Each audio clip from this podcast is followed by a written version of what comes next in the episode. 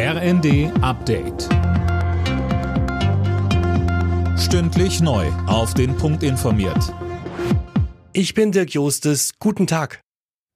Der Weg für das 100 Milliarden Euro Sondervermögen für die Bundeswehr ist frei. Nach dem Bundestag hat auch der Bundesrat zugestimmt. Auch hier kam die nötige Zweidrittelmehrheit für die entsprechende Grundgesetzänderung zustande. Es gab keine Gegenstimmen. Mehrere Länder enthielten sich. Der Leiter der bayerischen Staatskanzlei Florian Herrmann von der CSU sagte im Bundesrat. Heute ist ein guter Tag für die Bundeswehr und die Sicherheit unseres Landes. Wir machen einen großen Schritt hin zu einer schlagkräftigen Bundeswehr, auf die wir uns auch angesichts der veränderten Bedrohungslage verlassen können.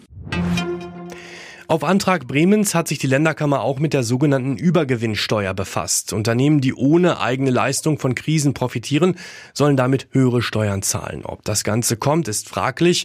Finanzminister Lindner ist strikt dagegen. Auch einige Länder lehnen den Vorschlag ab. In NRW nimmt Schwarz-Grün immer mehr Formen an. Ende Juni soll der Koalitionsvertrag stehen und von Parteitagen der CDU und der Grünen abgesegnet werden.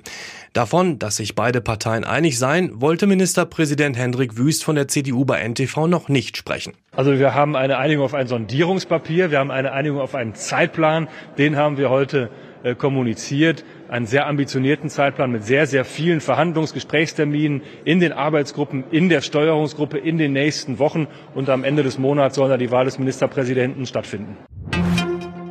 Und noch eine Meldung vom Fußball. Trainer Markus Anfang, der nach seiner Impfpassfälschung bei Werder Bremen gefeuert wurde, ist wieder zurück im Profifußball.